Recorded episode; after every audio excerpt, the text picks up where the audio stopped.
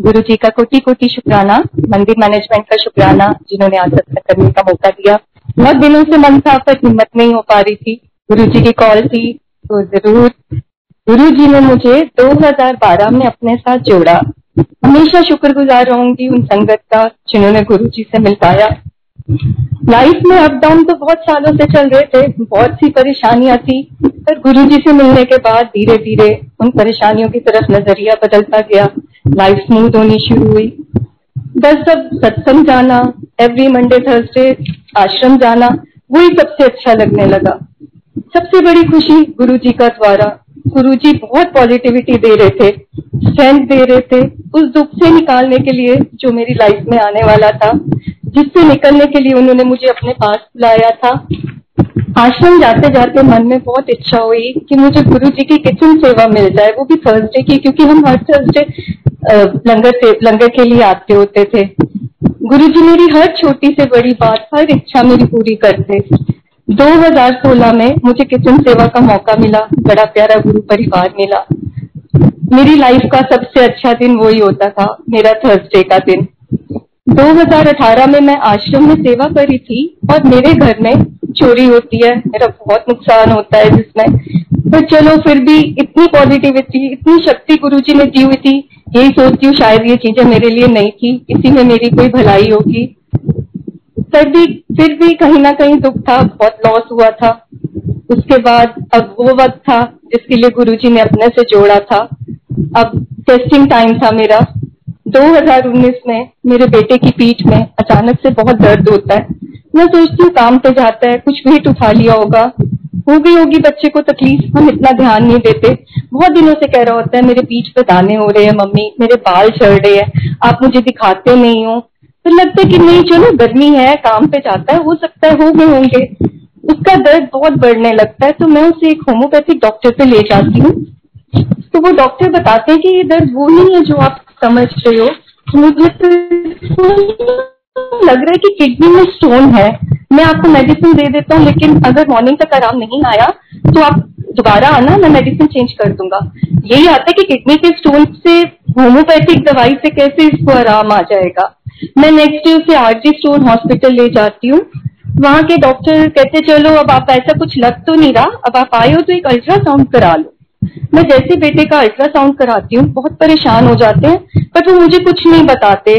कहते हैं कि मैं अभी आपको कुछ भी बता नहीं सकता। आप एक टी सीटी कराओ बेटे का।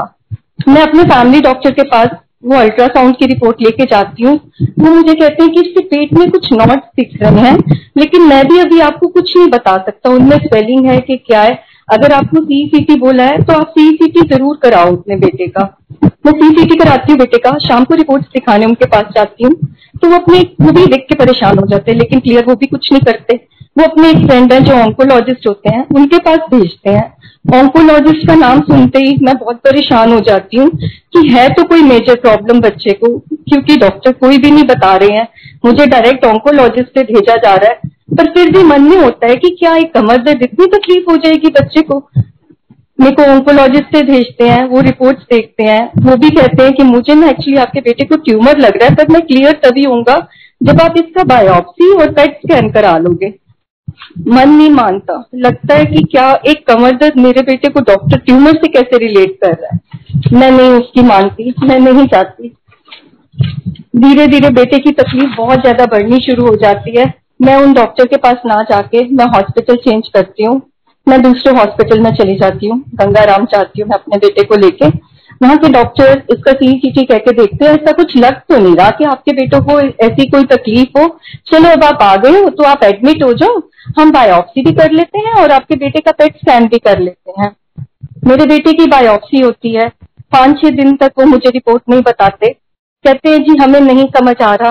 पेट स्कैन होता है तो कहते ऐसा कुछ नहीं है, देखते हैं अभी, आप पहले बायोप्सी तो कराओ। कहते जी, अब आपके बेटे की ना, हमें वो बायोप्सी की रिपोर्ट समझ नहीं आ रही, क्या है? आप बायोप्सी दोबारा कराओ अपने बेटे की। इस सब में पंद्रह दिन खराब हो जाते हैं। कोई कंक्लूजन नहीं निकल रहा, कुछ नहीं पता चल रहा कि बेटे को हो क्या रहा है, कि क्या तकलीफ़ है, क्यों नहीं डॉक्टर क्लियर कर रहे। शायद उसका वो वक्त बहुत बुरा था, जो उसका, उसने इसी तकलीफ़ में काटना था। पंद्रह दिन निकलते हैं, एक दिन अचानक संडे को बेटे की तबीयत इतनी खराब हो जाती है कि मैं उसको मॉर्निंग में सुबह साढ़े पाँच बजे गंगाराम लेके जाती हूँ। हम रूम के लिए बोलते रूम वहाँ मिलना इतना आसान नहीं होता। हमें रूम के लिए टाइम दे दिया जाता है साढ़े आठ बजे का। बहुत तबीयत खराब, उसकी इमरजेंसी में उसको भेज देते हैं। बहुत तड़फता है वो वहाँ। उसके बाद फिर मैं, मेरे हस्बैंड और मेरा ब्रदर हम तीनों बाहर बैठे सोच रहे होते हैं कि हम इससे पहले मुझे कुछ नहीं पता था रिपोर्ट्स लेके मेरा ब्रदर और मेरे हस्बैंड काफ़ी हॉस्पिटल्स में हुआ थे। एकदम टूट पड़ता मेरा ब्रदर। बहुत रोता है। कहता, तुझे नहीं पता तेरे बेटे को क्या हुआ है? उसको लंग कैंसर है। उसकी कोई लाइफ नहीं है। अगर तू उसका इलाज कराएगी भी ना तो वो चार महीने से ज़्यादा नहीं जिएगा। तू उसको घर ले जा। उसकी सेवा कर। उसको खिला पिला। बस। तू उसको मत इतना खराब कर। मत इतनी तकलीफ़ दे। मैं बहुत रोती हूँ, कहते ये दिया तुझे तेरे गुरु जी ने। मैं कहती हूँ, कोई बात नहीं, कहीं इलाज नहीं होगा ना, मैं अपने गुरु जी के मंदिर ले जाऊँगी। मैं उसे अपने गुरु जी का लंगर खिला के ठीक कर लूँगी। अगर अगर उन्होंने तकलीफ़ दी है, बस वही मेरे बेटे को इस तकलीफ़ से निकालेंगे। मैं अरदास करती हूँ गुरु जी से गुरु जी ये बच्चा मेरा नहीं, ये बच्चा आपका है। अगर तो आपने इसको लाइफ देनी है तो वो इतनी चीज़ों से गुजरे। नहीं तो जो आप ठीक समझो इस बच्चे के लिए, वो आप करो। मंत्र जाप करती रहती हूँ, बाहर बैठी, अंदर बेटा तड़फ रहा है, कोई ट्रीटमेंट नहीं, कुछ नहीं, एकदम गुरु जी की आवाज़ आती है, तू एक तो जली जा, तू एक तो ले जा। समझ नहीं आता क्या करूँ, एकदम से उस डॉक्टर का ध्यान आता है, जिसने पहले सी सीटी में मेरे बेटे को बोला था कि आपके बेटे को ट्यूमर है। मैं अपने ब्रदर को कहती हूँ, तू उनको कॉल कर, हम उन डॉक्टर के पास चलते हैं। उन्हें कॉल करता है, वो डॉक्टर मुझे, वो पहचान जाते हैं कि मैं आई थी उनके पास। वो कहते हैं, आपकी सिस्टर का माइंड मेकअप नहीं है पहले आप अपना माइंड मेकअप करो कि आप चाहते क्या हो। आप किधर होना चाहते हो? पहले आप एक तरफ़ हो। तो हम उन्हें कहते हैं, हम आपसे मिलना चाहते हैं। वो कहते हैं, ठीक है, कल अगले दिन, उस दिन संडे था डॉक्टर तो मिलना नहीं था कोई। आप नेक्स्ट डे मॉर्निंग में साढ़े नौ बजे आ जाओ। मैं मैं आपको वहीं पे मिलूँगा एक्शन कैंसर में। आप वहाँ आ जाना। नेक्स्ट डे बेटे को मैं किसी तरह मेरा बेटा अंदर तड़फ रहा होता तो कहते मम्मी, मुझे नहीं रहना यहाँ पे, आप मुझे घर ले चलो। मेरा कोई ट्रीटमेंट नहीं हो रहा, कुछ नहीं हो रहा, मैं इतने शोर में और मैं नहीं रहूँगा यहाँ पे। तो वहाँ की एक नर्स हेल्प करती हूँ कहती देखो, आपको अभी रूम तो मिलेगा नहीं रूम मिलते मिलते आपको साढ़े आठ के ग्यारह भी बच सकते हैं। आप बच्चे को ले जाओ, मैं किसी को नहीं बताऊँगी, आपको जैसे कॉल आएगी, आप बच्चे को ले आना। मैं बेटे को घर ले आती हूँ। बहुत परेशान हूँ उसकी हालत देख के। ब्लड की वॉमिट कर रहा है। सांस नहीं आ रहा, खा नहीं पा रहा मेरा बच्चा। हम सोच रहे होते हैं कि क्यों ना अभी ले जाए, हमने मॉर्निंग की क्यों वेट करनी है? हम अभी एक्शन कैंप कैंसर चले जाते हैं। अभी सोच ही रहे होते हैं तो मेरे ब्रदर का फ्रेंड जिसको कभी जानते नहीं, पहचानते नहीं, वो हमारे घर आता है, वो हम हमारी बातें सुनता है, मेरे बेटे को देखने आता है। कहता है, दीदी, क्यों परेशान हो? एक्शन कैंसर जाना है, मैं अभी एक कॉल करता हूँ। मेरे पापा के फ्रेंड है वहाँ के ऑनर आपको अभी बेड मिल जाएगा, आप बिल्कुल परेशान ना हो। वो कॉल करता है, उसी टाइम मेरे बेटे को एडमिट कर देते हैं, हम एक्शन कैंसर में अब वेट होती है नेक्स्ट डे मॉर्निंग की। जब डॉक्टर आएगा तो वो बताएगा कि क्या है, बेटे को क्या तकलीफ़ है। बेटे को आईसीयू में एडमिट कर लेते हैं। नेक्स्ट डे मॉर्निंग डॉक्टर आता है, मेरे बेटे को देखता है। वो कहता है, देखो जी, जो आपके बेटे की एज है ट्वेंटी टू ईयर्स का आपका बेटा, इसमें लंग कैंसर तो नहीं होता। बाकी मैं ऐसे कुछ नहीं कह सकता। आप अपनी सारी रिपोर्ट्स लेके आए मेरे पास। हम डॉक्टर के सामने सारी रिपोर्ट्स लेके जाते हैं तो वो कहते हैं कि बायोप्सी की रिपोर्ट मुझे चाहिए। मैं अब आपका बेटा इस हालत में नहीं है कि उसकी एक और बायोप्सी की जाए। आप हमें स्लाइड्स ला दो, गंगाराम से। मैं उन्हें स्लाइड्स ला के देती दोबारा से सारी बच्चे की रिपोर्ट्स इंटरप्रेट की जाती हैं। हर जगह डिटेक्ट हो चुका होता है कि उसे लंग कैंसर है, उसकी स्टेज खराब है, वो नहीं बच सकता, उसका ट्रीटमेंट तक नहीं हो सकता। सभी हॉस्पिटल ट्रीटमेंट तक के लिए मना कर चुके होते हैं। वो रिपोर्ट्स दी जाती हैं उन्हें। वहाँ के डॉक्टर्स भी यही कहते हैं कि आपके बेटे की स्टेज तो बहुत खराब है। हम भी हाथ तभी लगाएँगे जब हमारी कुछ रिपोर्ट्स आएँगी, उसकी जो हम, हमारे फेवर में लगेगी हमें लगेगा हाँ इसका कोई ट्रीटमेंट हो सकता है, हम तभी ट्रीटमेंट करेंगे, नहीं तो आप अपने बेटे को घर ले जाना। रिपोर्ट्स देखते हैं, वो एनालाइज करते हैं, सारी रिपोर्ट दोबारा से कहते हैं, ये पेट स्कैन आपका पेट का मतलब होल बॉडी लिखा है। तो ये तो एनालाइज स्टमक तक किया गया है, बाकी की रिपोर्ट का है इसकी फिर से सारी रिपोर्ट्स आती हैं उसकी, उस स्लाइड से भी सारा चेक करते हैं। सब जगह उसके लिए दुआएँ हो रही हैं, सब प्रे कर रहे हैं कि वो बच्चा किसी तरह ठीक हो जाए। रिपोर्ट्स जाती हैं डॉक्टर के पास तो मेरे हस्बैंड को बुलाते हैं डॉक्टर और कहते हैं, देखो, अभी तक जो रिपोर्ट आई है, वो आपके बेटे के फेवर में नहीं है। हम अभी क्या करेंगे, क्या नहीं, हमें नहीं पता। सिर्फ़ एक रिपोर्ट की वेट है। अगर नहीं तो प्लीज़ आज आप अपने बेटे को ले जाना यहाँ से। आप डिस्चार्ज करा लेना। मेरे हस्बैंड मुझे बाहर आके बताते हैं, मैं बहुत रोती हूँ, हम दोनों बहुत रोते हैं। इतने में मेरी संगत की फ्रेंड्स आती है, जो वहीं कहीं आसपास सत्संग पे आई होती है। गुरु जी का जल प्रसाद और गुरु जी का लंगर प्रसाद मेरे बेटे के लिए लेके आते हैं। पाँच मिनट बाद डॉक्टर बुलाते और कहता है, जो मैं सोच रहा था वो आपके बेटे को नहीं है। हम आपके बेटे का ट्रीटमेंट करेंगे, आपका बेटा ठीक हो जाएगा। फिर नेक्स्ट डे फिर मॉर्निंग में कुछ उसकी रिपोर्ट्स और आनी होती हैं। नेक्स्ट डे सभी चले जाते हैं अपने अपने काम पे। पंद्रह दिन से सब मेरे बेटे के साथ इधर उधर रुल रहे होते, कभी किसी डॉक्टर पे, कभी किसी डॉक्टर पे। ये सुन के सभी को थोड़ा सा रिलीफ होता है, सब अपने अपने काम पे चले जाते मुझे डॉक्टर बुलाते हैं, कहते हैं, आज आपके वो सब का है। मैं नहीं डॉक्टर साहब, आप जो बताना चाहते हो, मैं माँ हूँ, मैं सुनूँगी, आप मुझे बताओ, आप क्या कहना चाहते हो? कहते आपके लिए दो न्यूज़ है, एक गुड और एक बैड गुड न्यूज़ ये कि आपके बेटे को लंग कैंसर नहीं है। और बैड न्यूज़ ये हाँ उसे टेस्टिकुलर कैंसर है, लेकिन वो चार महीने में ठीक हो जाएगा, चार साइकिल्स होंगी कीमो की, और आपका बेटा बिल्कुल ठीक हो जाएगा। मैं उनसे पूछती हूँ, मेरे बेटे का लाइफ स्पैन क्या होगा? कहते हैं, वही जो आपके बेटे की लाइफ है, वो जिएगा। बहुत खुश होती हूँ, चलो ट्रीटमेंट तो मिला मेरे बच्चे को, इतने टाइम बाद कुछ उसका पता तो चला कि उससे क्या तकलीफ़ है, कैसे महाराज कृपा करते हैं, कैसे उसकी रिपोर्ट चेंज होती है, कहाँ सब लंग कैंसर कह के कह देते कि चार महीने से ज़्यादा बच्चा जिएगा नहीं और चार महीने में वो बच्चा ट्रीटमेंट के बाद ठीक हो जाएगा। अगले दिन फिर कुछ टेस्ट होते हैं उसके उनमें उसको, उन्हें मालूम चलता है कि मेरे बेटे की इंटरनल ब्लीडिंग स्टार्ट हो चुकी है। उसको वोवरॉन के इंजेक्शन दिए गए थे पेट में, जिससे उसके पेट से इंटरनल ब्लीडिंग हो रही है। और वो कहते हैं कि अब हमारे पास एक ही रास्ता है कि हम आपके बेटे की पेट की सर्जरी करेंगे। और उसमें हम स्टेंट डालेंगे और कोई रास्ता नहीं है हमारे पास उसकी इंटरनल ब्लीडिंग रोकने का। लेकिन उसमें दम बिल्कुल नहीं है, उसकी हिम्मत बिल्कुल नहीं है। उसके पैरामीटर्स इतने खराब है कि हमें नहीं पता आपका बेटा वो सर्जरी सह भी पाएगा कि नहीं। फिर कहते अच्छा चलो हम तीन चार दिन का टाइम लेते हैं, कुछ मेडिसिन देते हैं। अगर उससे ब्लीडिंग रुक गई तो ये सर्जरी हम नहीं करेंगे। मैं बहुत परेशान होती हूँ। हमेशा जब भी गुरु जी के सत्संग सुनने गुरु जी की हमेशा मंत्र जाप करने। मैं एक दिन सत्संग सुनते सुनते मैं बड़ी परेशान। मैं गुरु जी को कहती हूँ, मैं कार में वापस जा रही होती हूँ अपने घर। वो सत्संग लगाती हूँ, मैं कहती हूँ, आपको पता भी है मैं किस हाल में हूँ। गुरु जी मुझे वो सिंगल पुर्जे वाले अंकल का सत्संग सुनाते हैं, जिनका एक्शन में ट्रीटमेंट हुआ था। एक्शन कैंसर गुरु जी मुझे जवाब देते तो एक्शन कैंसर में है। फेसबुक खोलती हूँ, पता चलता है कि गुरु जी का शायद प्रसाद बहुत जगह पे डिस्ट्रीब्यूट हो रहा है। गुरु जी के स्वरूप में से शायद प्रसाद निकला है। और माइंड में उन्हीं आंटी का नाम डालते हैं जहाँ से मुझे वो मिल सकता है। मैं उन्हीं आंटी को कॉल करती हूँ। वो कहते हैं, कल ही मेरे पास शायद प्रसाद आया। आप अपने बेटे के लिए ले लो। मैं अपने ब्रदर इन लॉ को भेजती हूँ। वो शायद प्रसाद लेके आते हैं। उन तीन दिनों में शायद प्रसाद मैं अपने बेटे को दिन रात देती हूँ। चौथे दिन उसकी रिपोर्ट आनी होती कि उसकी ब्लीडिंग रुकी कि नहीं। चौथे दिन रिपोर्ट आती कि मेरे बेटे की ब्लीडिंग रुक गई है। अब उसकी सर्जरी को, उसको सर्जरी की ज़रूरत नहीं है बट टाइम इतना वेस्ट होता जा रहा है कि अब उस राइट टाइम है कि उसकी कीमो स्टार्ट करी जाए।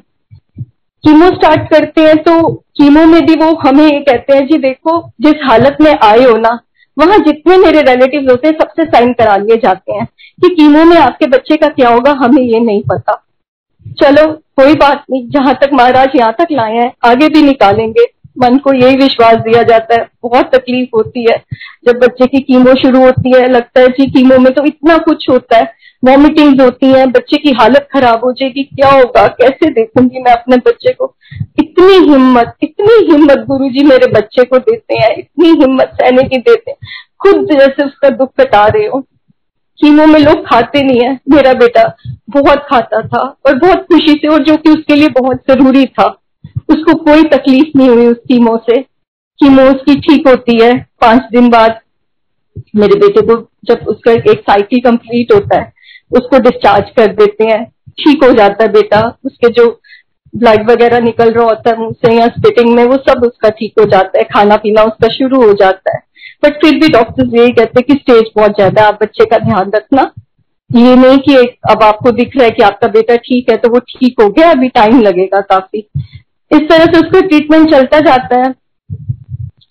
कीमोज होती हैं उसकी कीमो के बाद जब उसके पर उसके मार्कर्स आते हैं, उन मार्कर्स में डॉक्टर्स कहते हैं कि इतना ज़्यादा चेंज आपके बेटे के मार्कर्स तो वहाँ थे टेन थाउज़ेंड से अबव थे, जहाँ हमारी कैंसर मशीन भी ट्रीट नहीं करती कि इस तरह से कैंसर बॉडी में फैला हुआ था, वो एटी वन पे आ गए हैं।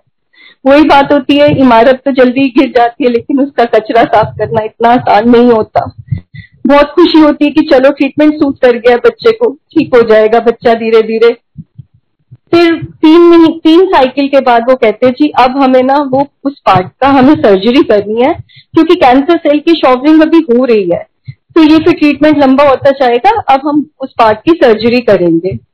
सर्जरी होती है बेटे की, मैं, मेरा ब्रदर और मेरा बेटा ही होते हैं, एकदम से सर्जरी उसकी कर देते हैं, क्योंकि डॉक्टर बाहर जाने वाले होते तो हम उसी टाइम उसकी सर्जरी करा लेते हैं। महाराज की वजह से उसको कोई तकलीफ़ नहीं होती, कुछ नहीं, बिल्कुल ठीक ठाक उठ जाता है उस सर्जरी उस सर्जरी से भी। फिर से उसकी वो एक कीमोसाइकिल उसकी जो रह जाती है, वो होती है। उस कीमोसाइकिल के बाद उसका पैक स्कैन होता है, जो क्लियर नहीं आता। जो चार साइकिल के बाद हमें उम्मीद थी कि मेरा बेटा ठीक हो जाएगा, अब उसको ऐसी कोई प्रॉब्लम नहीं होगी। वो कहते, चलो हम वन मंथ का अभी वेट करते हैं। आप अभी वन मंथ तक इसकी कोई कीमो नहीं देते हैं। देखते हैं कि कैंसर सेल इसके क्यों बढ़ रहे हैं, कैसे बढ़ रहे हैं, कहाँ तक बढ़ते हैं इसके कैंसर सेल कैंसर सेल्स दोबारा से बढ़ना शुरू हो जाते हैं। क्लियर नहीं होता उसका पेट तो अभी तकलीफ़ कहाँ है? ये किसी को नहीं पता चल रही। फिर उसको कहते, जी, अब हम ना इसकी कीमो चेंज करते हैं। शायद इस कीमो से इतना फ़र्क नहीं पड़ रहा दूसरी कीमो से फ़र्क पड़ जाएगा। इसके हो सकता है कि लंग्स में भी लिम्फ नोड्स हैं, पेट में भी लिम्फ नोड्स हैं। कहाँ से शॉपरिंग हो रही है कैंसर सेल्स की? नहीं पता। अब हम इसको थोड़ी सी हार्ड कीमो लगाएँगे। वो कीमो जब स्टार्ट होती है वो कीमो बहुत स्ट्रांग होती है, उसको सहना थोड़ा सा मेरे बेटे के लिए मुश्किल होता है। मेरे बेटे को उस कीमो से इतने लूज मोशंस लग जाते हैं। सारी रात मेरा बेटा लूज मोशंस करता है और इतनी उसकी हालत खराब हो जाती है। वो कहता है, मम्मी, अब बस, मैं बस, मेरे से नहीं होगा मम्मी, अब मैं बड़ा रोती हूँ, मैं नहीं बेटे, तुम्हें हिम्मत नहीं छोड़नी, कुछ नहीं होगा। रात को ढाई बजे का टाइम मैं हॉस्पिटल में बहुत शोर मचाती हूँ। मेरे बेटे को आईसीयू में ले जाओ मेरे बेटे को आईसीयू में ले जाओ उसकी हालत बहुत खराब हो रही है। बट कुछ नहीं, वो कुछ नहीं बोलते, कुछ बताते भी नहीं है। जब मेरा बेटा बहुत बीमार था, मन में आया कि जब अभी कुछ पता नहीं चल रहा था कि बेटे को कहीं बाहर ले जाए। पर जिस भी डॉक्टर से बात होती है, वो कहते हैं बाहर भी ले जाओगे तो ट्रीटमेंट तो यही है। इसमें और उसमें कोई फ़र्क नहीं है। मेडिसिन तो आपके बेटे को यही लगेगी। गुरु जी का करिश्मा देखो यूके से मेरे फ्रेंड मेरे ब्रदर के फ्रेंड वो डेली आए, वो इंडिया आए होते हैं। बहुत अच्छे डॉक्टर वो आते हैं, वो सारा केस डिस्कस करते हैं मेरे बेटे का। कोई भी रिपोर्ट आती है, मैं उनसे हमेशा इन डॉक्टर्स को दिखाने से पहले मैं उनको दिखाती हूँ। वो बहुत अच्छे से गाइड करना शुरू करते हैं। रात के ढाई बजे वो लंदन में होते हैं और मैं उनको कॉल करती हूँ कि मेरे बेटे की ऐसे ऐसे तबियत खराब है हॉस्पिटल में मेरे को कोई नहीं सुन रहा।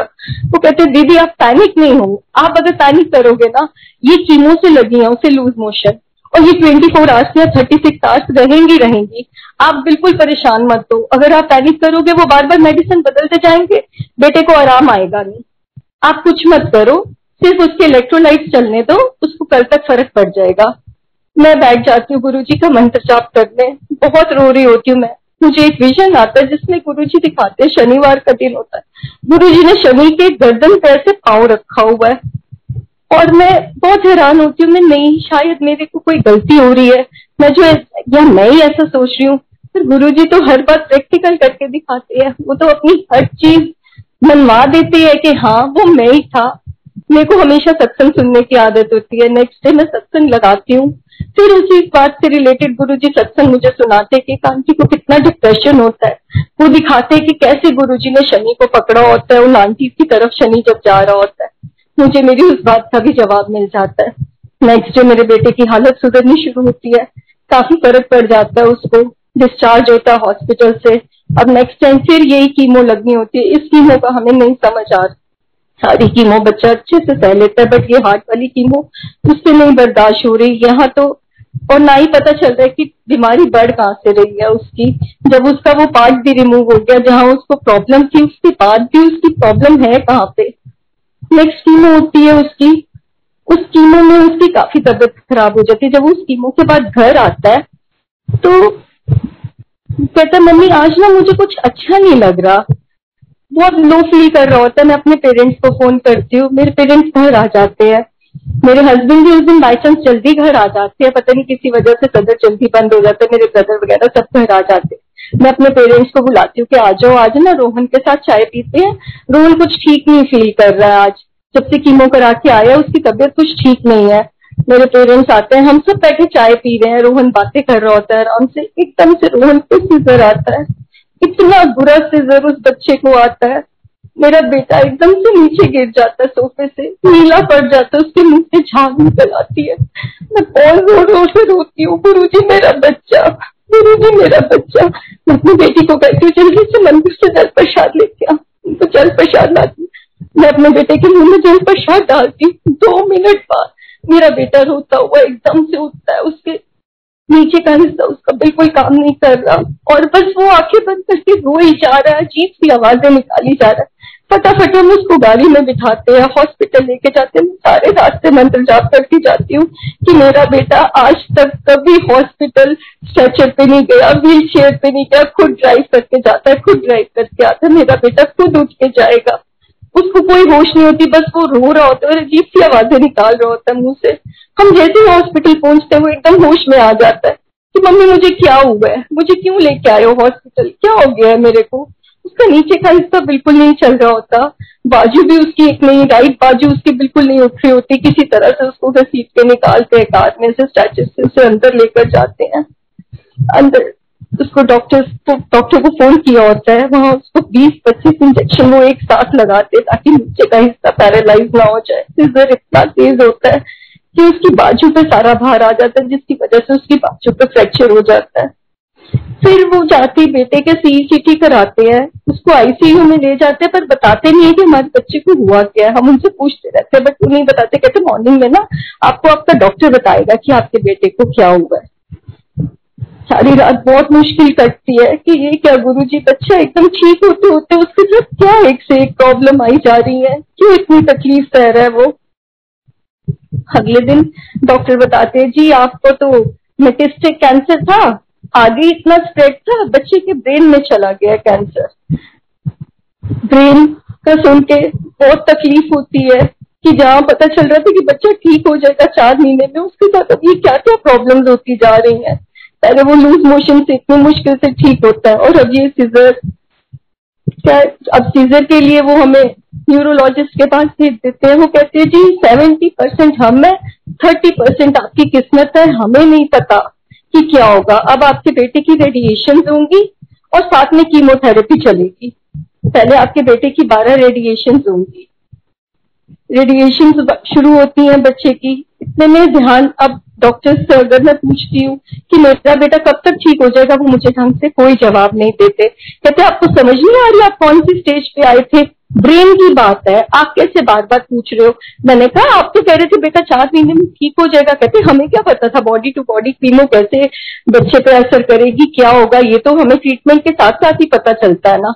कोई जवाब नहीं देते। मैं घर आके बहुत रोती हूँ गुरु जी के स्वरूप के आगे। मैं बहुत रोती हूँ। मैं कहती हूँ गुरु जी आप तो मेरे बच्चे को ठीक करने वाले थे। ये क्या प्रॉब्लम मेरे बच्चे के साथ आई जा रही है बार बार ऐसे लगता है स्वरूप में से आवाज़ आती है। गुरु जी कहते चा चाय प्रसाद बना के लिया चाय प्रसाद लाती हूँ मंदिर चाप लगाती हूँ। थोड़ी देर बाद चाय प्रसाद में पीती हूँ। ऐसे लगता है जैसे पता नहीं कितनी पॉजिटिविटी कितनी हिम्मत मेरे को गुरु जी ने दे दी है। मुझे गुरु जी की आवाज़ आती है। आज तो बात तो किसी डॉक्टर ने नहीं पूछना कि तेरे बच्चे ने की होया। बस इतनी हिम्मत गुरु जी देते हैं, फिर वही विश्वास बनता है इन डॉक्टर्स की मैं क्यों सुन रही हूँ, जब मेरे साथ इतना बड़ा गुरु है, मुझे क्या ज़रूरत पड़ी है इन डॉक्टर्स की सुनने की या इन पे विश्वास करने की? वो अपना काम करेंगे, मेरे गुरु जी अपना काम करेंगे। अब जब डॉक्टर थोड़ा हाथ उठाना शुरू करते कि नहीं, हमें नहीं समझ आ रही क्या होगा, ढंग से जवाब नहीं देते। हम सोचते चलो बच्चे को ना मकलोड़गंज ले चलते हैं। साथ में थोड़ा सा आयुर्वेद ट्रीटमेंट होगा, शायद कुछ बेटर हो जाए बच्चा। सारी तैयारी हो जाती है, मैं सारा पता कर लेती हूँ मकलोड़गंज का भी कि यहाँ से भी ट्रीटमेंट होगा और वहाँ से भी, क्योंकि बात अब ब्रेन की हो गई है और डॉक्टर्स भी कुछ ढंग से जवाब नहीं दे रहे हैं। इतने में मेरे हस्बैंड की शॉप पे कोई उनके फ्रेंड आते हैं, मेरे हस्बैंड को बहुत परेशान देखते तो मेरे हस्बैंड बताते मेरे बेटे के साथ ऐसे ऐसे ये प्रॉब्लम हो गई है अब। वो कहते हैं कि आप मेरे पे विश्वास करके एक बार आयुर्वेद डॉक्टर हैं जो सिर्फ़ कुछ फ़र्स्ट वीक में आते हैं, पाँच सात दिनों के लिए हैदराबाद से डॉक्टर राजू, आप उनके पास चलो। उनसे अच्छा डॉक्टर नहीं है। अगर आपकी वाइफ को विश्वास ना हो तो वो जाके यूट्यूब पे उनके लिए पढ़ सकती है, उनके लिए सुन सकती है। आप अपने घर पे बात कर लो और अगर आपको ठीक लगे तो मैं अपॉइंटमेंट ले लूँगा, आप मेरे साथ चलना। मेरे हस्बैंड मुझे आके बताते हैं। मेरे को तो वही आदत होती है कि नहीं, पहले मैं कोई सत्संग ऐसा सुनूं, मेरे गुरुजी कोई इशारा देंगे मुझे। गुरुजी फिर वही सत्संग सुनाते जिसमें बोला कि गुरुजी, आयुर्वेद को ब्लेस करते कि अगर किसी चीज़ का इलाज कहीं नहीं होगा तो आयुर्वेद में होगा। मैं यूट्यूब पे जाती हूँ डॉक्टर के बारे में सर्च करती हूँ, मैं सब पढ़ती हूँ मैं वही उनके वही एक्सपीरियंस पढ़ती हूँ जहाँ पे उन्होंने किसी का ब्रेन ट्यूमर क्योर किया होता है, सिर्फ़ अपनी मेडिसिन से। जब सब जवाब दे चुके होते तो उनकी मेडिसिन से उन्होंने किसी फॉरनर को ठीक किया होता है। फिर मैं अपने हस्बैंड को कहती हूँ, नहीं, आप अपॉइंटमेंट ले लो, हम जाएँगे उन डॉक्टर के पास। मैं जाती हूँ, वो डॉक्टर कोई रिपोर्ट नहीं देखते, सिर्फ़ नर्व देख के बता देते हैं क्या कितनी तकलीफ़ है और क्या है। और मेरे बेटे की नर्व पकड़ के देखते हैं, वो भी बहुत परेशान करते इतनी तकलीफ़ बच्चे को, इतनी लेट लेकर हो आप पहले क्यों नहीं आए? है मेरे बेटे को कहते तू घबराइयो मत, मैं तुझे बिल्कुल ठीक कर दूँगा। बस तूने दवाई अच्छे से खानी है, जिस तरह से मैं बताऊँगा, उस तरह से मेरी दवाई लेनी है।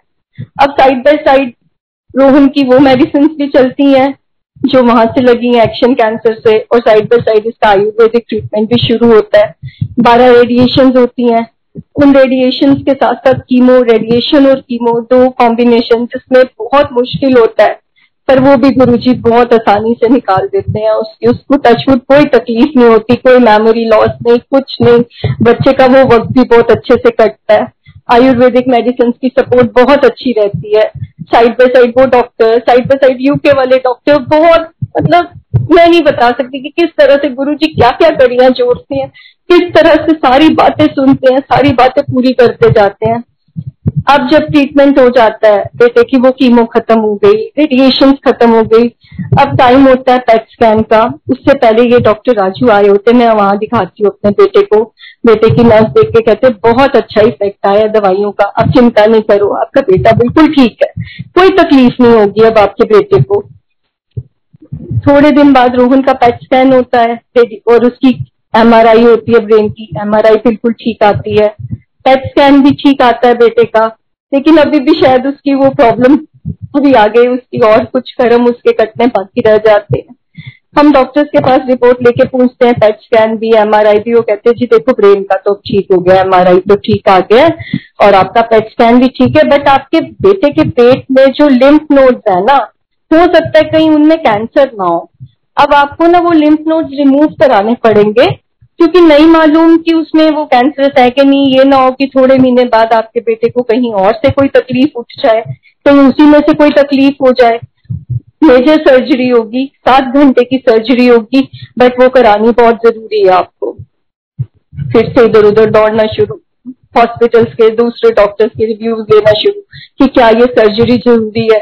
अपने आयुर्वेदिक डॉक्टर बाद यूके वाले डॉक्टर सबसे पूछते हैं यूके वाले डॉक्टर मना कर देते हैं कि नहीं, ये डिजोल्व हो जाते हैं, आप इतना बड़ा ऑपरेशन नहीं कराओ अपने बेटे का। तो यहाँ के डॉक्टर्स कोई भी हर कोई से यही कहते नहीं, ये आपको निकलवाने पड़ेंगे, ये नो कल को बच्चे को और तकलीफ़ हो जाए। ये लिम्फ नोड्स के निकलते ही आपके बच्चे का ट्रीटमेंट बंद हो जाएगा कीमोथेरेपीज बंद हो जाएँगी और वो ठीक हो जाएगा। डॉक्टर राजू के पास जाते हैं, वो देखते वो कहते देखो, मैं तो आपको बोलूँगा, आप नहीं कराओ, लेकिन आप मेरी नहीं सुनोगे, आप अपने एलोपैथिक डॉक्टर की सुनोगे और आप ये सर्जरी कराओगे। मैं इससे ज़्यादा आपको कुछ नहीं कह सकता। डिसीज़न ये लिया जाता है कि नहीं, अभी तो बेटा ट्रीटमेंट में है। अगर कल को फिर से कहीं तकलीफ़ उठ गई तो फिर से उसके लिए ये सब सहना बहुत मुश्किल होगा। अगर यही लास्ट ट्रीटमेंट है तो कोई बात नहीं, ये भी सही, ये भी करा लेते हैं। मेरे बेटे की सर्जरी होती है। सर्जरी में उसके लिम्फ नोड्स निकाल दिए जाते हैं। बहुत तकलीफ़ में, बहुत तकलीफ़ में मेरा बेटा आईसीयू में होता है। बहुत रोता है कि नहीं, मम्मी मुझे आईसीयू में नहीं रहना।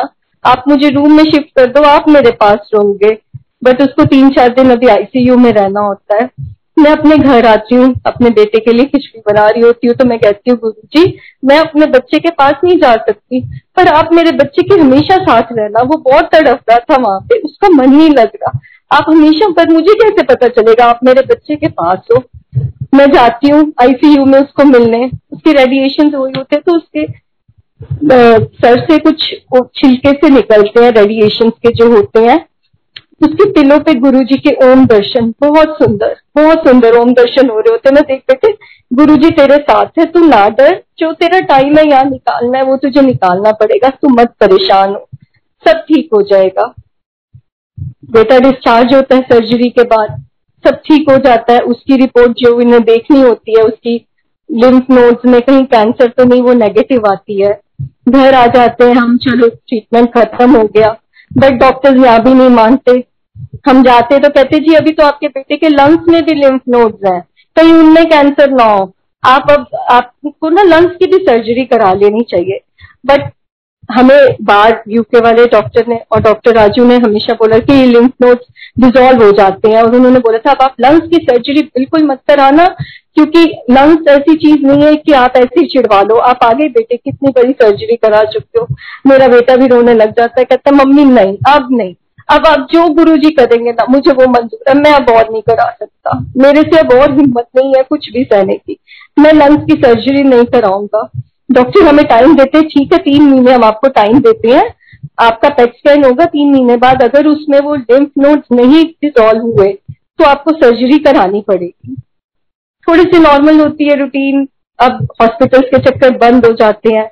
दो महीने निकल जाते हैं। जब वो महीना शुरू होता है कि बेटे का पेट स्कैन होना है, और उसमें ये रिपोर्ट आए कि उसके लिम्फ नोड्स डिजोल्व हो चुके हैं, कैसे निकले? बहुत परेशानी। मैं अपनी सेवा पे जाती हूँ।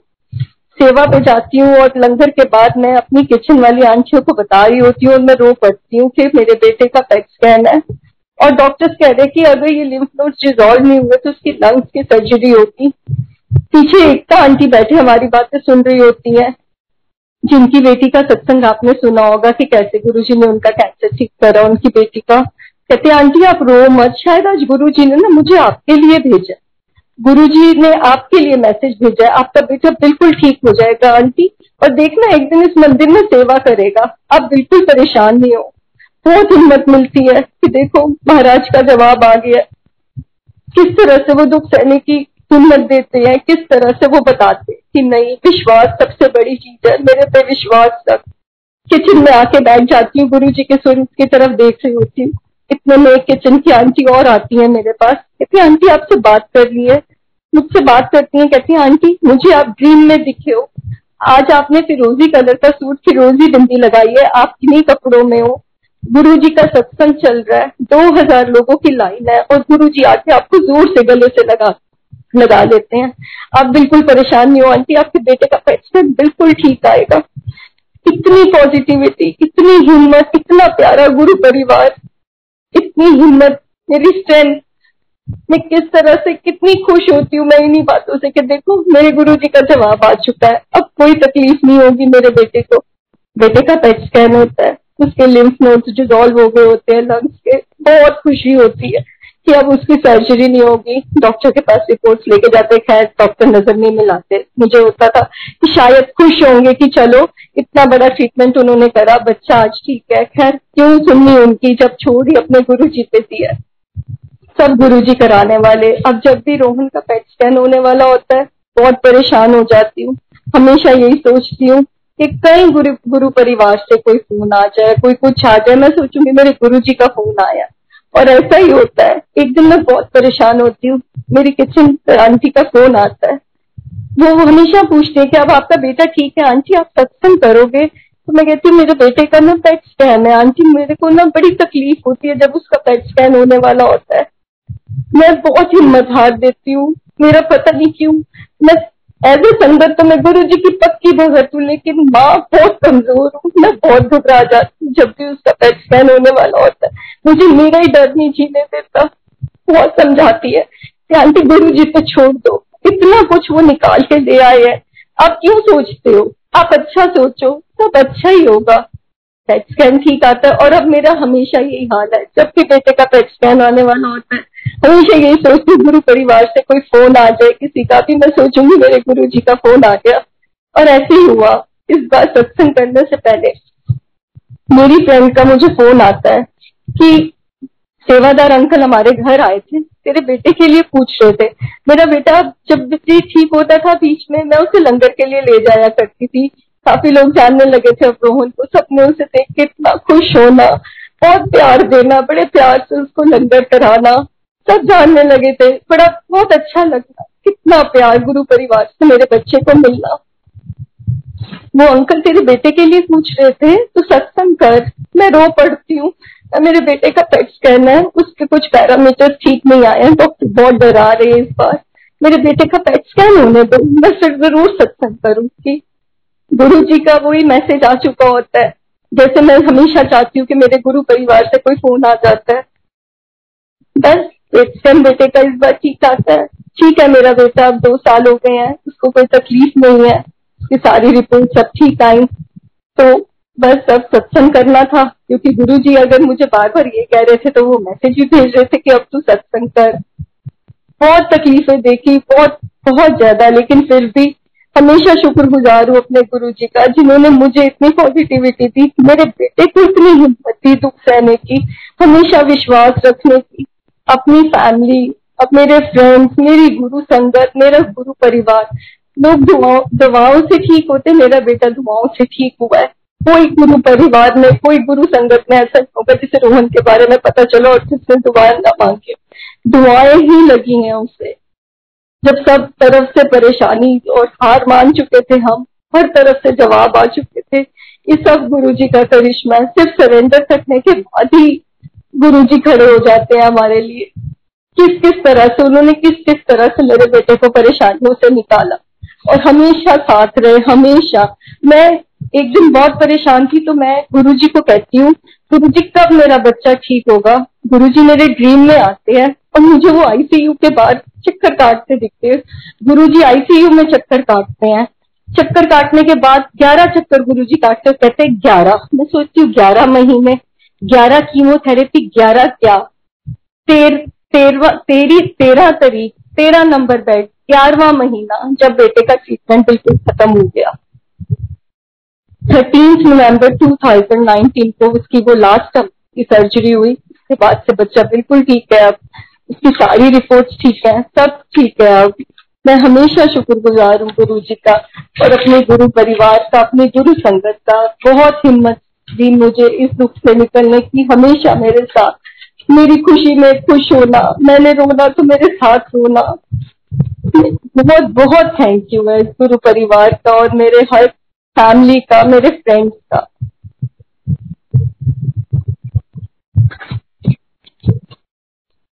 जय गुरु जी अंकल। जी, जय गुरु जी आंटी। आंटी हमारे पास अभी टाइम है, अगर आप कुछ और सत्संग शेयर करना चाहते हैं तो प्लीज़ आप शेयर कर सकते हैं।